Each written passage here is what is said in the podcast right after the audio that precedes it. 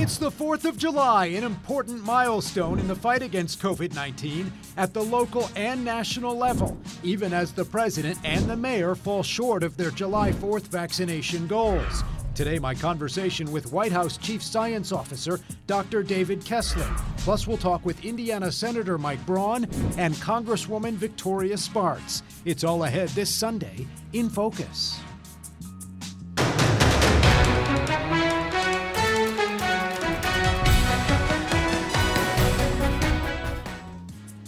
America is celebrating this weekend. Good morning and happy 4th of July. This holiday weekend marking an important milestone in our path out of this pandemic. But here in Indianapolis, we didn't get to the 50% vaccination rate the mayor and local officials had hoped to reach by the 4th of July. Still this week, Marion County did roll back most of its remaining restrictions. This as some municipalities across the country put some rules back in place because of a dangerous new variant. Jesse Turner has the latest.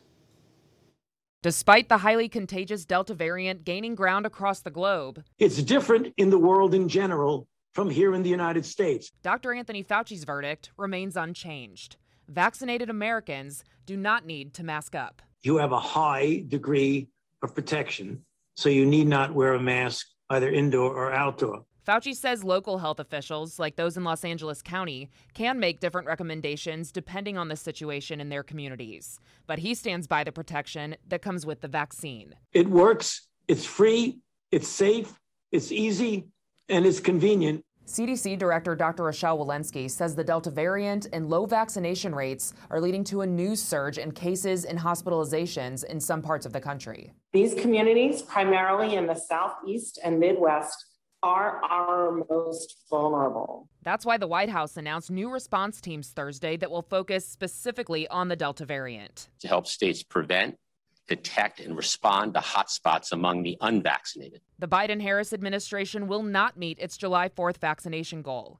But these officials stand by the large celebrations at the White House and on the National Mall. We are celebrating as a country at the same time as we recognize the fact that we're in a serious situation for those who have not been vaccinated. In Washington, I'm Jesse Turner.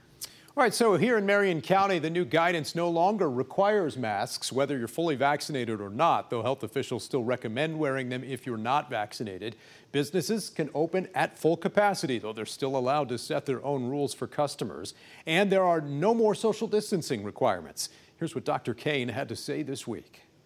I must point out that these changes are only possible because of the thousands of Marion County residents who have already been vaccinated. And while we've made great strides in vaccinating 40% of our Marion County residents, we still have a ways to go. Also, this week, I had the chance to speak one on one with the White House Chief Science Officer, Dr. David Kessler. Dr. Kessler, thank you so much for being with us. A lot of people are celebrating the 4th of July and excited about this return to normal that many of us are experiencing. But how concerned are you about the Delta variant potentially upending some of that progress that we've made? I'm very concerned about it. I mean, we are watching the Delta variant very closely. Uh, it is increasing here in this country. It does appear to be more transmissible. Uh, it's also impacting young people in a way that previous variants have not.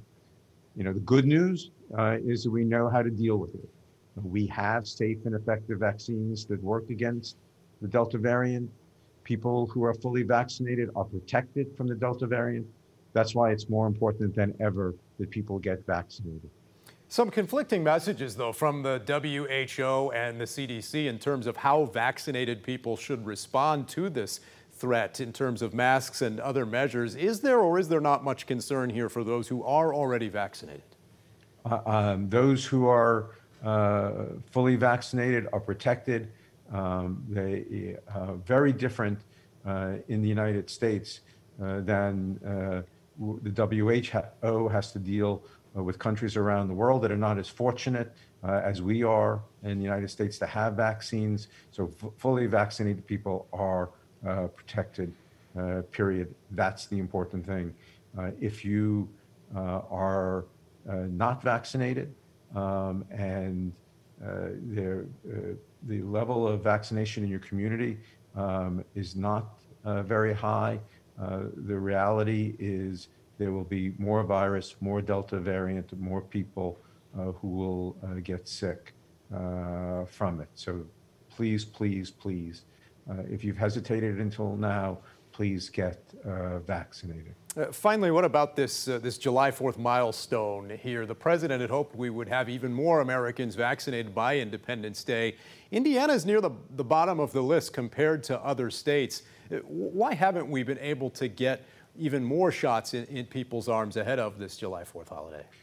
You know, we worked very hard. I, I worked day and night with my colleagues here to make sure there was enough supply um, for everybody who wanted it. It was free, it is free, it is accessible. Look, I'm a doc. I understand um, that there is uh, hesitancy. I understand that it's very important to listen to people's uh, concerns. Some people were concerned, right? Were these things, were vaccines rushed? No. The, you know, I ran the Food and Drug Administration Uh, for seven years, so I spent my life studying the safety of vaccines and drugs. And these studies were very extensive. And not only that, there have been 300 million doses that are in arms in the United States. Look around. They are remarkably safe. So you got, got to listen to people, listen to people's concerns, take them very seriously, meet them where they are, make it easy to be vaccinated, make sure everyone has access. But please, please, please, the last thing I want to do right now as a doc is to sit with a family, uh, uh, you know, and uh, have somebody who has uh, died, knowing that there was a way to prevent that. We are still seeing some 300 deaths a day in the United States and one death from COVID, especially even the Delta variant is one death too many. Dr. David Kessler, White House COVID 19 Chief Science Officer, thanks so much for taking the time to join us today. We appreciate it. My pleasure, sir. All right, meantime, a busy week of news in the nation's capital. The Supreme Court upholding a case dealing with voting restrictions. The House of Representatives approving a select committee to investigate the January 6th attack on Capitol Hill. Indiana Republicans voting against that measure. This as infrastructure talks continue with the president still trying to get that infrastructure deal across the finish line. We spoke about these issues this week with Indiana Senator Mike Braun and Representatives Victoria Spartz and Trey Hollingsworth. Now, you voted in favor of the first 1 6 commission that was proposed, but you did not vote in favor of this select committee. Why not? Well, it's easy to see. The first vote I cast was for a bipartisan committee with an equal number of Republicans and an equal number of Democrats. And that's what I think Americans want. In the face of this tragedy, what they want to see is bipartisan effort to get to the root causes. What we saw this past week was not a bipartisan effort, was instead a Nancy Pelosi led and selected commission. And that's not what Americans want. We don't need more partisanship in this country. We need more bipartisanship. Voted against both commissions proposed to investigate the January 6th Capitol riot. Do you want January 6th to be investigated? I actually I was uh, one of the first people who sent a letter to Speaker Pelosi right after January 6th to really look into investigate what's really happened. Why did we have such miscommunication between different agencies? But it needs to be done by law enforcement, not in a political way.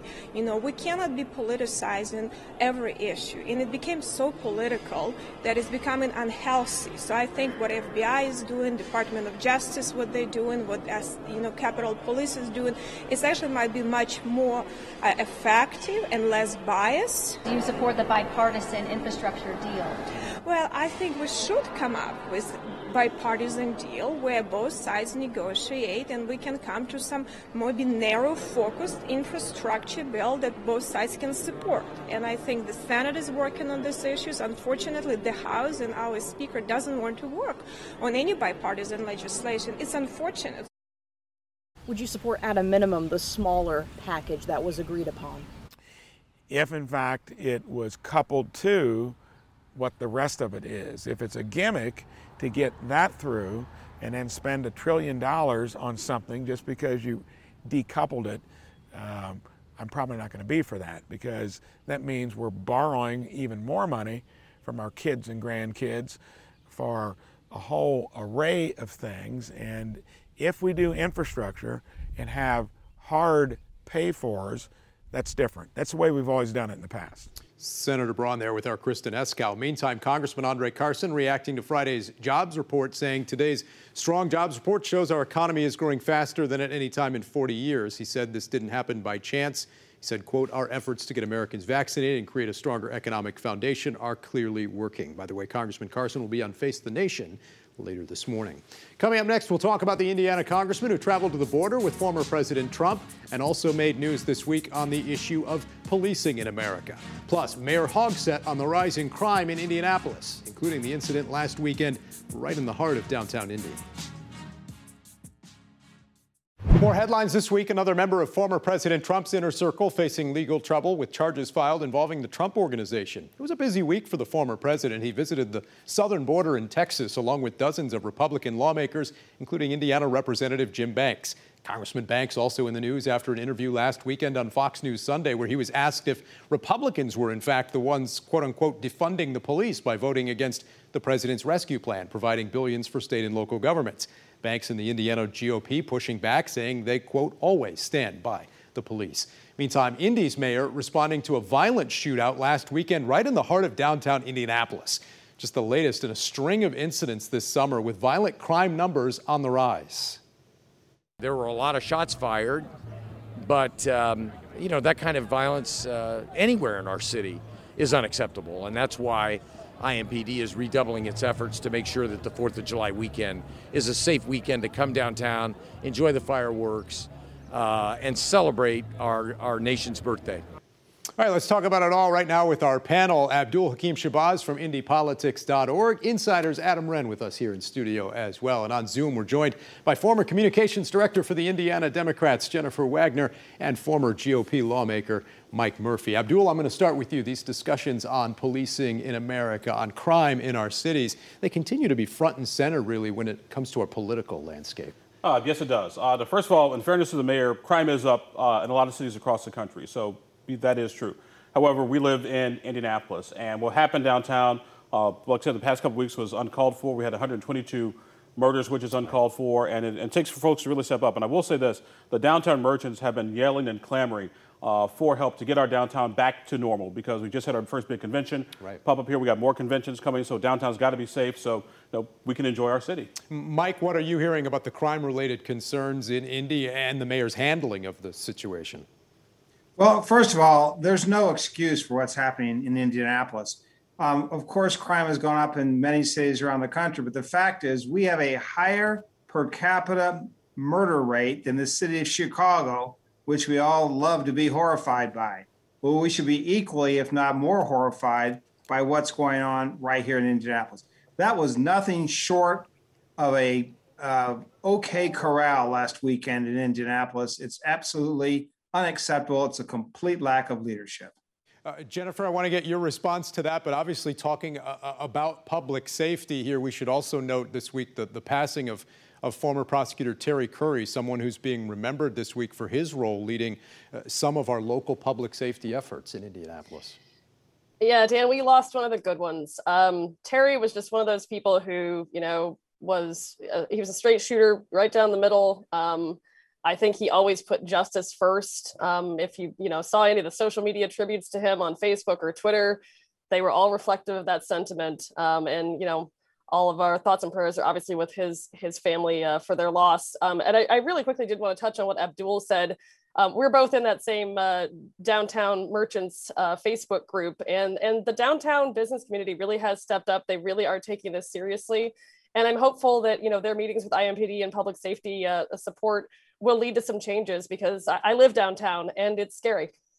Uh, all right, let's uh, change gears here. Adam, we talked about Congressman Jim Banks there at the outset. He's obviously made a lot of news uh, nationally lately. The interview last week on Fox News Sunday about police funding, and a piece this week from the Associated Press that really took a close look at some of his political ambitions here. Yeah, this is a very ambitious figure. Uh, he's someone who came up around the same time that uh, Pete Buttigieg did. Uh, they served in Afghanistan together, built some, something of a, of a rivalry, of friendship. Uh, but this is someone who could be, uh, you know, speaker in 10 years from now. Um, you know, he really seems to be cultivating a national profile uh, and you know whether or not uh, his current stances agree with his past stances uh, is certainly a fair question to ask. Uh, Abdul, a couple of big legal stories this week at, at the state level. You had the state of Indiana appealing a judge's ruling dealing with federal unemployment benefits. You also had an abortion ruling, yet another abortion bill from the legislature overturned right before it was set to go into law. Yes, uh, and I keep wondering why NL lawmakers keep tinkering with the abortion issue because they're like, what, 0 and 2000 right now on abortion rulings at the, with, the, with the federal court. So why the state keeps doing this, uh, I don't understand. But uh, on the uh, uh, unemployment issue, I thought it was interesting um, because the, the governor said by keeping the unemployment in place, we're actually harming Hoosiers, which I tend to I tend to agree with. But the courts will tend to probably look at things a little bit differently and basically make their decision under state law. Uh, Mike, you served in the legislature. Uh, this isn't all that uncommon. You talk about bills being passed that then get shot down in the courts. No, it's it's a part of a, a political game. Frankly, many legislators will will author bills either in the uh, the Second Amendment area or in the uh, the pro life area, they know the bills are either not going to pass or going to be shot down by a court. But it gets them their A plus ratings with the NRA and with Indiana Right to Life, so they can say, "I tried." They look good to their church congregations. They can beat their chest, but they know it's not going to change until something at a much higher level changes, like the Supreme Court. And Jennifer, obviously, these court battles over things like federal unemployment benefits, a lot of real life implications here for Hoosiers who are out of work right now, while a lot of businesses also continue to struggle finding employees. Absolutely. And I think, you know, we had a, a heartening uh, jobs report uh, last week that maybe things are starting to pick up, but you know, it's very easy for elected officials, policymakers to, you know, sit in their seats and collect their paychecks when there are plenty of people who are either still struggling to find work or employers who are struggling to find employees. Um, I, I don't know that I'd be so quick to say that, you know, one of those things has caused the other. Um, but I definitely know that we, we need to do what we need to do to support uh, Hoosiers, uh, especially as the pandemic continues. We're also talking about this 4th of July holiday. It had kind of been circled on the calendar here as kind of a milestone date in this fight against COVID. The numbers have been looking much, much better, obviously, as more people get vaccinated. Still, President Biden, Mayor Hogsett, both kind of falling short of their Fourth of July vaccination goals. We're back open for business at the state level, the local level, the national level. There are concerns about these variants, but Adam, still, this holiday does nonetheless uh, feel like a moment of celebration after everything we've been through the last year and a half. Yeah, it really does. Um, you know, America in a lot of ways is, is coming back, and it's a bipartisan achievement. Um, and any progress that we've made up until now uh, really uh, is something I think that's a testament not only to the Biden administration, but a number of uh, great governors as well. Governor Holcomb, obviously here in Indiana, has been front and, front and center on that fight. Uh, yes, uh, the governor's followed the science. And you notice that in a lot of states, they would go forward and then have to go back because they kind of overestimate it. Indiana has never had to go back. We may have stayed at certain stages at a point, but I think it's a tribute to Governor Holcomb and Dr. Box and uh, to Hoosiers in general. All right, coming up next this Sunday in Focus, after the tragic building collapse in Florida, we're asking how inspectors here try to watch for any danger signs. Stick around, we'll be right back.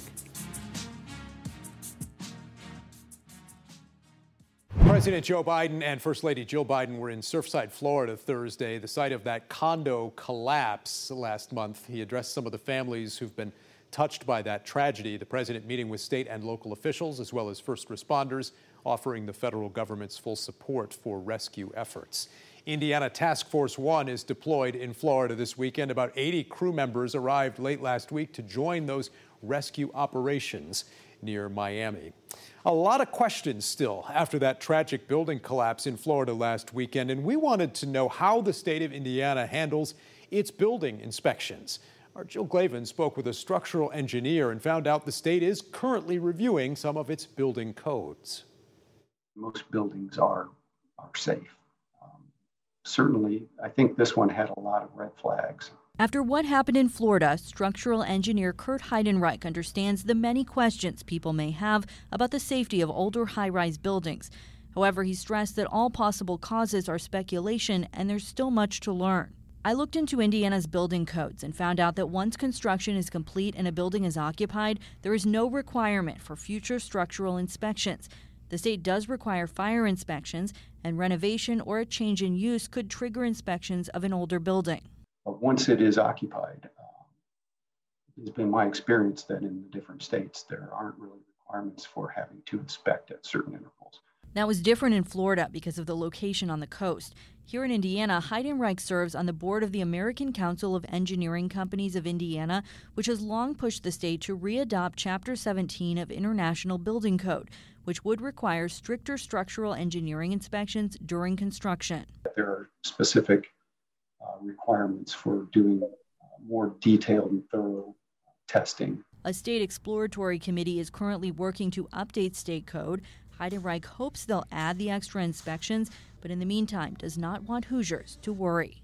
I don't think there's a cause for alarm generally with regard to buildings. In Indianapolis, Jill Glavin, Fox 59 News. Jill, thanks as always. We appreciate all your hard work and research. Stick around, we'll be right back after this. All right, time for this week's winners and losers. Adam, I'll start with you. Yes, losers for this week are uh, Representative Baird, Bucshon, uh, Pence, and Walorski for voting against removing Confederate statues from the Capitol. Winner is Jim Banks. Uh, even with his misstep on Chris Wallace last Sunday, uh, he's clearly uh, one of the most ambitious and talented members of the Republican delegation and has a bright future. Adam? Uh, Abdul. my winner for this week is actually the first Church of Cannabis. They've been in effect for six years still going strong. It started after July start, 1st in the midst of RFRA. In the midst of the right. RFRA, really yeah. And our losers are the folks who will not get vaccinated uh, because, once again, 99% of all our hospitalizations are people who have not been vaccinated from COVID 19. Mike? Well, the winner has to be, believe it or not, uh, Russ McQuaid, your own intrepid hey. crime reporter. If it wasn't for Russ, this city would not know the truth about what's going on on crime in the city. And on a brighter note, happy 10th anniversary to Governor Holcomb and his wife, Janet. Anybody who can stay 10 years married is a winner in my book. There you go. Jennifer, I'll give you the final word. yeah, I, uh, I actually only have uh, the, the one loser, and that is uh, all of us for losing uh, Terry Curry as a public yeah. servant and uh, our former prosecutor. Uh, a real loss for our city, especially at a time when obviously crime is forefront at everyone's minds.